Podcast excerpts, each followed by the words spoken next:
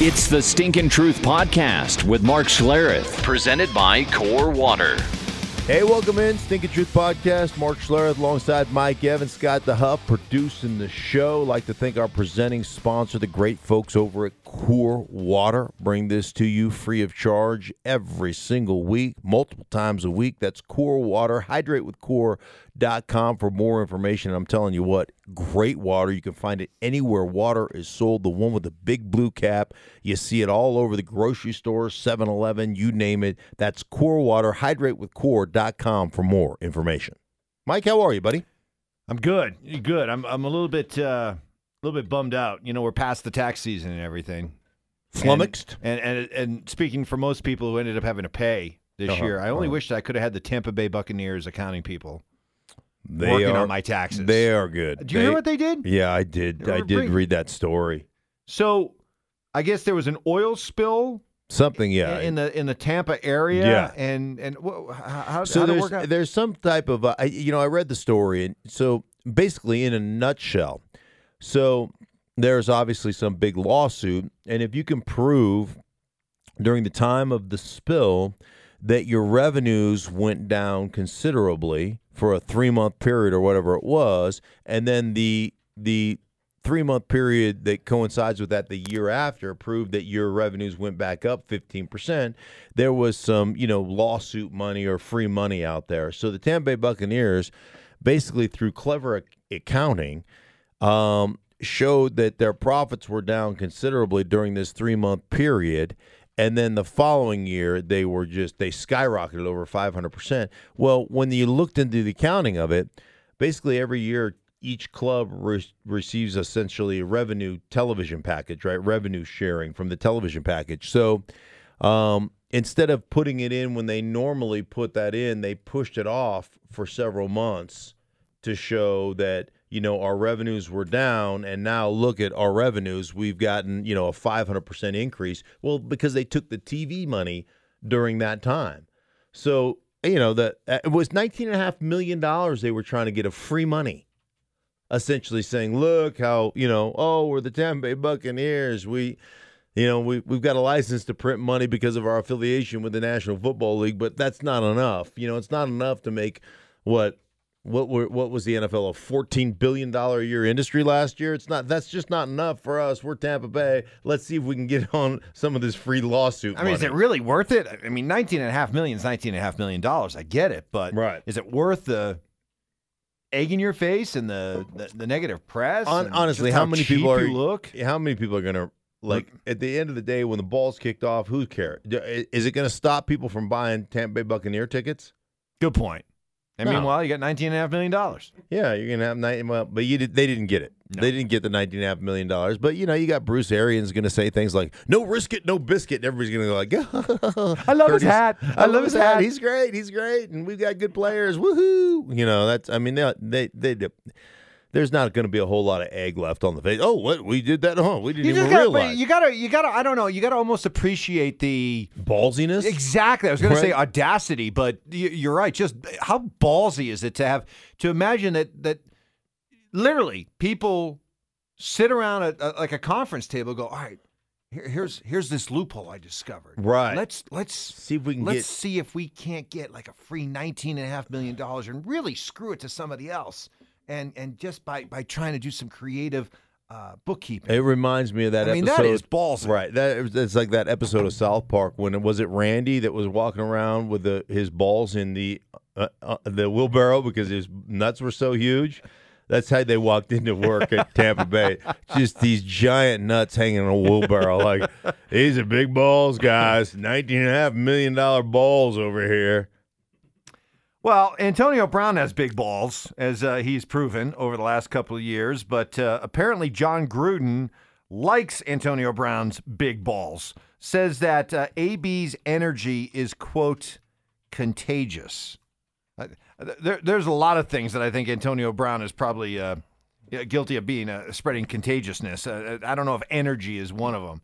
Negative no, energy, like, I- well, selfish energy. th- there's that that that's obviously that's been part of it in his Pittsburgh career, and you know, I, I mean, I'll give a lot of credit to Ben Roethlisberger for the rec- you know recognizing like his part in that and apologizing. And, and he seems you know fairly sincere whether he is or not um, you know it doesn't really matter. I mean it, it seems as though um, but you talk to anybody who's been around AB, and they'll tell you there's nobody who's going to work harder than AB in practice. Like he is going, he's full go. You know, so that part I can totally see Jon Gruden. You know, being completely honest, yeah, he's it's contagious the way he's practiced, the way he's you know played to this point through OTAs and stuff. That energy and the way he he does things is is contagious until you know he has the game where he doesn't get enough targets, and and the opposite will be true too. That that'll be contagious. You know, it'll be vitriol, but it, you know that that part is is part of his game as well. So you know what you're getting into. But you know, classic Jon Gruden. I mean, he's just going to love on the guy, right?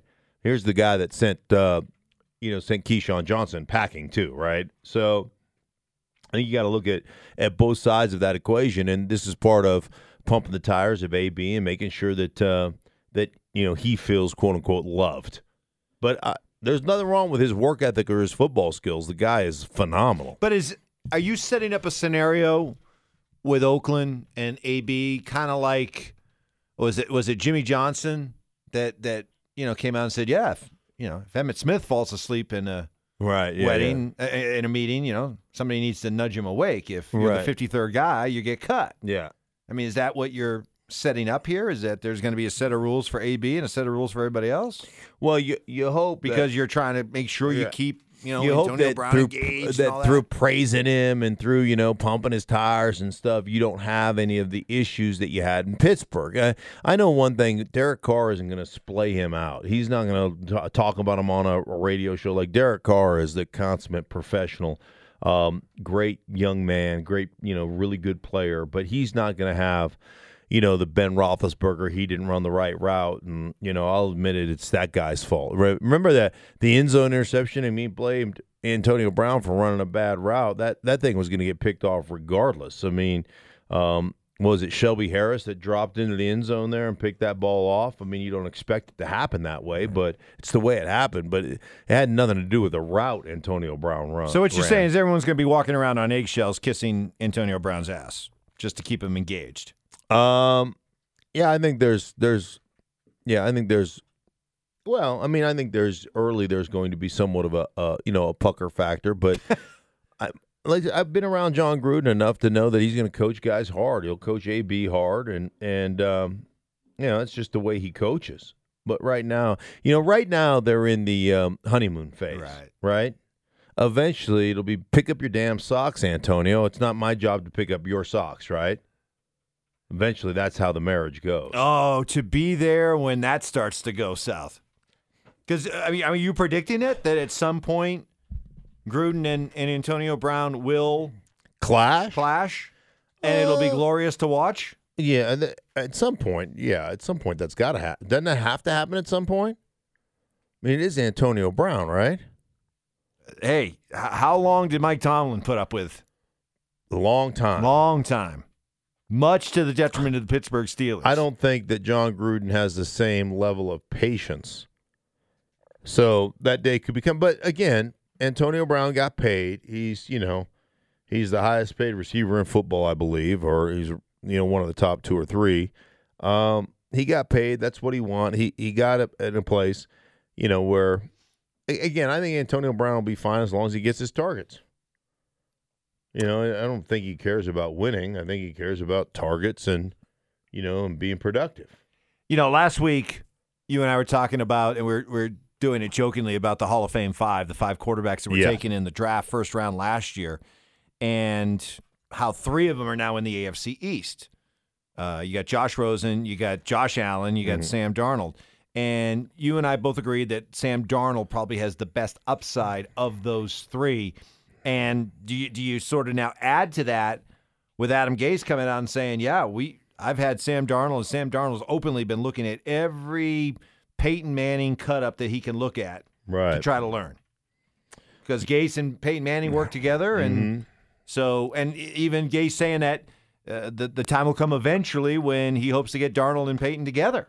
Right. To, to you know hash all this stuff out. Yeah, well Adam Gase and, and Peyton Manning are buddies, you know, and, and Peyton went to um, Miami's training camp, you know, last year or whatever. So they've maintained that connection. So Um, I would imagine that you know I would imagine that that will happen. That they will get they'll get together. But I think it's always a good thing when you're trying to learn from one of the best that's ever done it. You're trying to look at you know the way um, he operates at the line of scrimmage, what he sees, like the way he can diagnose a defense just based on leverage of players, you know, where they line up, understanding, you know, kind of where safety rotations coming from, what guys are doing. Like there was nobody that was better than that than than Peyton Manning about about getting you, you know, about the pre-snap read. So I think all that stuff, all that stuff is tremendous. Um, it's always good to be able to do it, but it's different than you know, watching it on film and seeing what he sees is like, oh, okay, I see what he's looking at. It's just different when you're on the field. You know, you don't have that same, you don't have that same vision. You're not watching it through a camera. You know, it's it's different. It's field level. It's it's so much more difficult to do. You know, from that perspective, it's so much harder when you step on the field to be able to understand that stuff because your your vision is clouded. That's why a lot of the coordinators are up in the box. You know, they're not calling plays from the sideline, but a lot of the coordinators are calling stuff from up in the box because you get a better view of what you know what the defense or what the offense is trying to do, and you know, and and so I think it's a great thing for Sam Darnold. Um, but again, you know, it's it's one of those things that experience is the best teacher. So you, you got to go through those things. You know, you got to experience them on the field. Is that why? I, you know, I'm always trying to kind of rationalize this. Why do highly touted, highly drafted quarterbacks fail? You know, is there is there one sort of common thread, right? Common denominator as to why it just doesn't yeah. work out? And is it is it maybe just as simple as that? That no matter how many coaches and people up in the sky can say, here's what you're looking for. Right. This is what you're looking for. How did you not see that? Right. Is it as simple as that? They just, for whatever reason, the quarterback just can't see that? I think there's. I think that's part of it. I always think that the ultimately what what the difference between you know good and great and great and you know all time is your ability to process information and make a decision in you know in a split second in a nanosecond and and it being the right decision you know being the you know just the the right you were right in your diagnosis you were right in your decision you were right um you know making the throw or whatever and it was you know, it was on point and accurate. You know, I, I think all that comes with your ability to process information and make those quick decisions. And I think that's just endemic of great players in general. Um, even if they're not the most gifted athletes, they just make really good on-field decisions um, because their eyes see whatever it's whatever their eyes see, and it processes like instantly, and they just react. You know, I was you know, with the passing of Bart Starr over the weekend, I was kind of going back and reading about his career, and, and you know right. what you know what jumped out at me, Mark, was this is somebody who was playing in the '60s. Okay, mm-hmm. I mean, the idea of the modern passing game hadn't even really right, you know, been been materialized at all, and yet here's a guy who, over the course of his career, threw for over twenty five thousand yards and over 100 and was 150 touchdown passes. Mm-hmm. And you think about you try to kind of sort of extrapolate what you know he would have been able to do today with those kind of modern passing and the rules. I mean, think about it. Back then, Right. You know, throwing the football was last ditch. You know, it was all about run, run, run, run, run. And if you had to pass, it was when everybody knew you were going to pass. You could absolutely mug and destroy receivers. You could absolutely destroy quarterbacks. And yet, this guy still put up, you know, some really impressive passing numbers for the era that he played in. He really did. Um, yeah, and, and one of the all time, obviously one of the all time greats. What did he win? Five championships with two Super Bowls, Super Bowl one and two um, with five total championships. But um, I just uh, I, I got the opportunity to meet Bart Starr on a couple different occasions, but one at the we always do a uh, prayer breakfast at the um, you know at Super Bowl week, and um, I got to meet him there, and he just is one of the most gracious people. You talk to anybody or you see any of these people kind of uh, honor him on on social media. You know, kind of eulogize him, if you will, on social media, and everybody says the same thing. He's forget about how great a football player he was. He's one of the greatest humans that's ever walked the, you know, walked the face of this planet. So really cool to hear that, um, and it really makes you think about what you know, like he was able to accomplish back in the day. Johnny Unitas, uh, like Otto Graham, and all those guys. When, like you said, throwing the ball, like was like last ditch effort type of scenario. I, I tell you the other thing that's really cool about a lot of those quarterbacks back in Johnny U's day and all that, and Bart Starr's day was those guys were true field generals. I mean, they're calling their plays, right? So they're putting game plans in um, based upon their opponents and everything else, but then they're they're the ones calling the plays. Um, and think about how it's different now, like from a social media standpoint and um, and building a brand standpoint. Like if you gave your quarterback an opportunity to throw it all the time, like how many guys are going to go, oh, you know, this is the perfect run look? Well, but I think I can fit it in there, you know, like let me build my brand some more. I I don't know. I just think it's really cool, and, and like I said, Bart Starr was um, was like I, I got an opportunity to meet him was incredibly. So, are you okay with putting? So, whenever the debate about greatest quarterbacks of all time come up, are you okay with including the Bart Starrs and the Johnny Unitises Oh, in there? Yeah, yeah. I mean, to the point where it's like, okay, I'm going to go with um, uh, Tom Brady, Joe Montana, Johnny Unitas, John Elway, Brett Favre. I mean, at some point, don't you have to acknowledge that the, the quarterback position and the way that the quarterback position is played and has been played did did change to the point where c- can you include the guys that played when throwing the football was Yeah. so minimized? I well, no, I think the I think obviously it's a different era and it's hard to compare the eras, but I think when you start when you start talking about second best quarterback to ever play the game, like you can put him in that conversation. It's Brady, and then it's everybody else is right. Is right. like what are the? Are you the- willing to put Bart Starr and Johnny Unitas ahead of Tom Brady? No, I'm saying Brady, and then you go, okay, now the second best quarterback that's ever played the Right. game. Let then the you lump rage. in, right? Let, let it go. You put in Unitas, and you put in Bart Starr, Uh-huh. and Otto Graham, Uh-huh. and Joe Montana, Right, and, right. you know, and and all the other, all the other also rans. You Also, know? Um, but you know that's Brady, and then it's like, okay, now who's the second best quarterback that's ever played the game? I see. I see. Right. Boy, it says something. And and what we're doing this we're we're doing this podcast right now. Literally, it's hundred days to go until the start of the NFL season. Right, it kicks the- off on a Thursday night, And it's right? going to be the Bears and the Packers Right. celebrating 100 years of, of football. Boy, what does it say about the Packers' history that Aaron Rodgers is the third best quarterback in the history of that franchise? Gosh, amazing, right? Right? I mean, am I but right? they went through some years where you know the Lynn Dickey years and some of the other right. you know some of the, The Magic Man. Man. yeah. But how about me, right?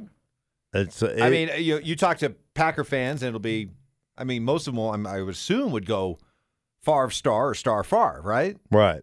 and then Aaron Rodgers. Mm. That's that's pretty good. That's a pretty good It- franchise when Yeah, really. I mean, you think about the longevity each of those guys because Starr played for what 15, 16 years, and and Brett Favre for the same, you know, fifteen years or whatever it was. Um, the last couple of years, you know, with the Jets and then Minnesota, but um, he had to have fifteen years as a as a Packer, I would imagine, and then you got how many years has Aaron Rodgers been playing? Has he just finished his twelfth year or something? It's just amazing. well, after watching that weak attempt to chug a beer last week, that's why I'm going to drop him behind Lynn Dickey. That was that was like That was bad. I'm telling you what, I was I'd have a Bubba in his locker. I was just nursing that beer. you put a you put a Does si- Aaron Rodgers see, have you this- would you'd put a sippy cup in his locker, would. wouldn't you? Does he have the smallest throat in the National Football League? That's your idea of humor. You would you would show if you were a Packer, you'd show up, you put like a, a sippy cup or a That's a right.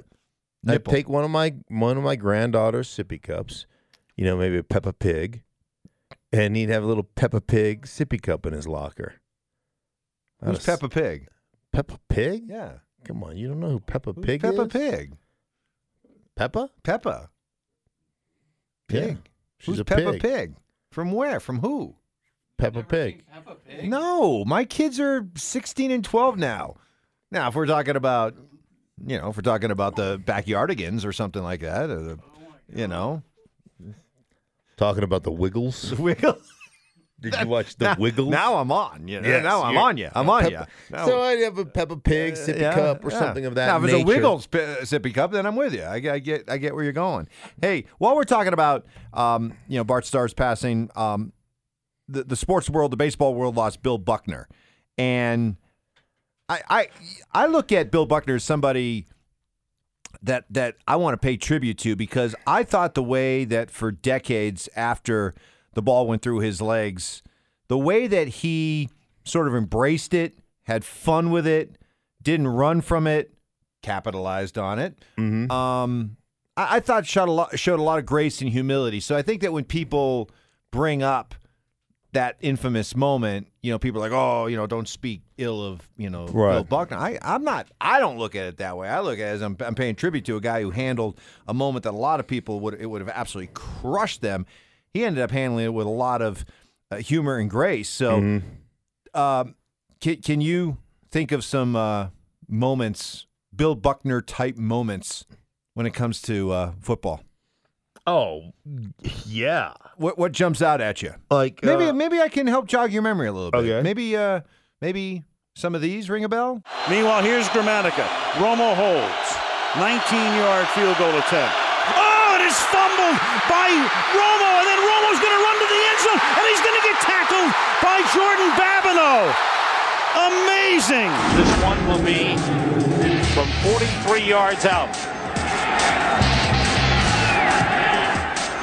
It's got the accuracy. It's got the distance. Martin Gramatica, 15 for 19 this season. And he hurt himself leaping up and down. Oh, He, he, just strained his knee. He hyperextended his knee.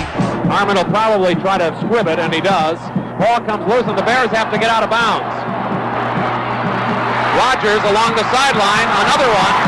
They're still in deep trouble at midfield. They tried to do a couple of. The ball is still loose as they get it to Rodgers. They give it back now to the 30. They're down to the 20. Oh, the band is out on the field. He's going to go into the end zone. He's going into the end. The Bears. The Bears have won. The Bears have won. Oh my God! The most amazing, sensational, dramatic, heartrending, exciting, thrilling finish in the history of college football. draw to Byner. Earnest Byner. Fumble. Fumble the ball, and Denver has recovered. Oh, my. Or have they? Let's wait for the official to unpile them. There's a war going on under that stack. There it is, Denver's ball at the two-yard line. Byner had the first and goal and lost the ball. I, I, I te- you know, I love that old sound, by the way, because it brings you back kind of where you were at that particular point in your life. Like you can remember some of those things. But the Earnest Byner, the fumble by Earnest Byner. So because of my history with Earnest, um, obviously, like Earnest is one of the greatest players I've ever played with. Like you want to talk about a complete football player, um, whether it was blitz pickup or run on the football or catching another backfield. There's nothing that Earnest Byner couldn't do. He was a great player, and that play in Cleveland, he was so like his name was besmirched in Cleveland to the point where they made a trade. I believe it was a straight across trade with the Washington Redskins for a player who was nothing more than a guy who was he was a track guy. He he could run fast, and he was essentially a returner for the Skins who really couldn't play. And they traded straight across. You probably won't even remember the name. I believe it was the, the straight across trade was for Mike Oliphant Nope, doesn't ring a bell. for Earnest Byner. And, you know, Earnest Byner went on to play great for the Skins. He was a great player for the Skins and, you know, was a guy that I won a Super Bowl with, Super Bowl 26 with the Skins. Um, phenomenal, phenomenal football player. You put one ball on the ground, and I understand it's a critical moment. You're going in for a touchdown, and I and I get all that stuff. But um, I'm glad, I'm glad the Cleveland Browns decided to be Clevelandy and uh, get rid of him because he was a huge part of us winning a world championship You know, in, in Washington. It, but also doesn't it speak to what makes sports the ultimate reality TV show, Mark, is that we love to celebrate these historic moments, clutch moments, but for every hero, there is that villain or somebody who has to play the role of of chump, you know, loser, mm-hmm. choker, whatever. And it, it, it's almost like we are drawn to those figures Right. in sports, maybe even more so than the so-called heroes. Right. Yeah. I you know uh, which I think it's really I think it's cool, but I think it's really interesting is that like one of the reasons I love to compete, Mike, is I want to know. You know, I- there's a uh, there's a line by the song. I'm a, you know I'm an '80s guy, right? Alternative '80s stuff. There's a line in a song by the Psychedelic Furs that says you can't you can never win or lose if you don't run the race. Is, is Wasn't that Howard Jones? no, that's not Howard Jones. That's not. Yeah. So you can never win or lose if you don't run the race. I, I love, I love to know at the end of the day the work I put in and and all the stuff I did.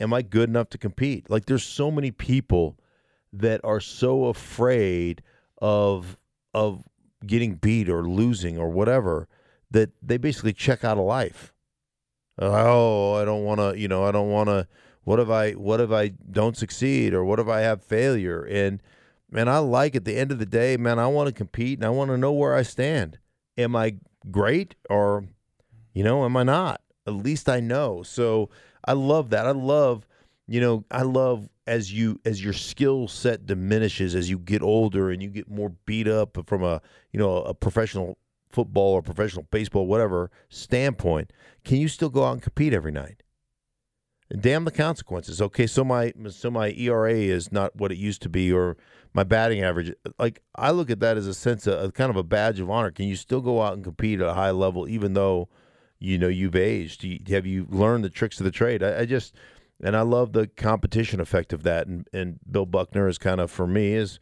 one of those guys that says hey man you know what I'll show up. He, he, by the way, that was game six. They still had game seven. You know, they still could have won it. You- You're talking to a uh, Red Sox fan who came out of the womb a Red Sox fan. Believe me, Mm-hmm. True story. They lose game six, and I've seen this act before. I know what's happening. Right. I know that. So I'm a freshman at Syracuse. Okay. So Uh-huh. I had driven back to Boston because it was a. I was tired of dealing with all the Mets fans on campus. Right. Uh-huh. So I drive back to Boston to be with my buddies. You know, Bernsey, Wingy, Ski, Mole, Budley, all those guys. And I'm uh, there figuring that I'm going to see the World Series be won with my buddies. We're going to finally break the curse. They lose that game. I slink back to Syracuse. Game seven, the Red Sox actually have a lead, like 3 nothing midway through the game. Right. I'm like, nope. I know. I've already seen this act before. It's the baseball gods have already spoken. They will not win this game. There's no way they win game seven after what happened in game six. And sure enough, they coughed up the lead. Mets go on to win the World Series. So even back then, you were still that was the start of your Jinxie Cat ways. Yeah, I was very fatalistic back then. Very fatalistic. Incredibly fatalistic. It's amazing that we won back-to-back championships here in Denver for the Broncos, 97, 98. Those are your first two years. No, I got here for your second year. You had already won one. So I got here for the repeat year. Okay, so And- you at that point you Uh, No matter. it was a juggernaut. You yeah, couldn't- you, there's no you way I and could your- bring that down. No, There's no way. I'm sure you tried. I actually did. you know, I was well, I was new to town. You're so I trying was- to come I in with a came bang? You know, I'm just like Broncos aren't all that. Full of piss you know, and vinegar. I'm just be like, they're not that great. I'm not gonna swoon at the sight of the Broncos like everybody else in this town. Right.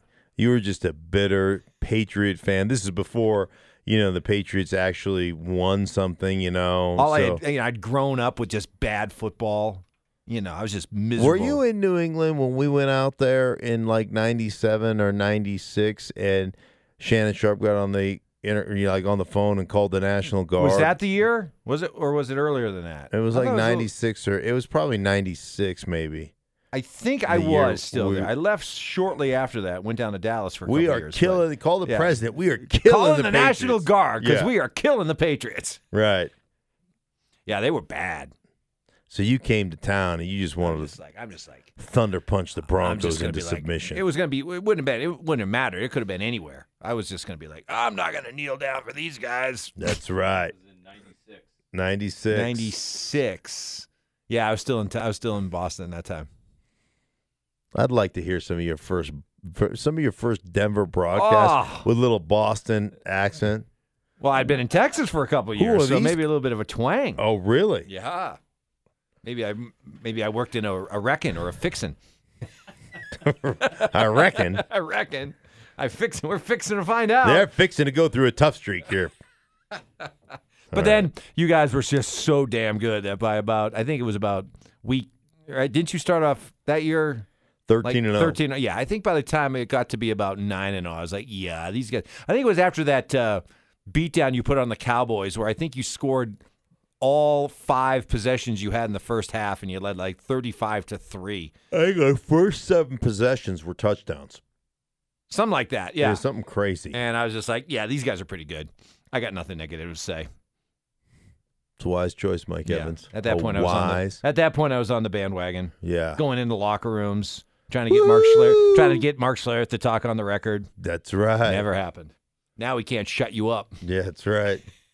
Man, oh man, Mister Schlereth, your shoulders look tight. Why don't I rub them while you talk in this mic? What? Who's this Boston kid? Get out of here! Quit touching me. I've got some oil of Olay.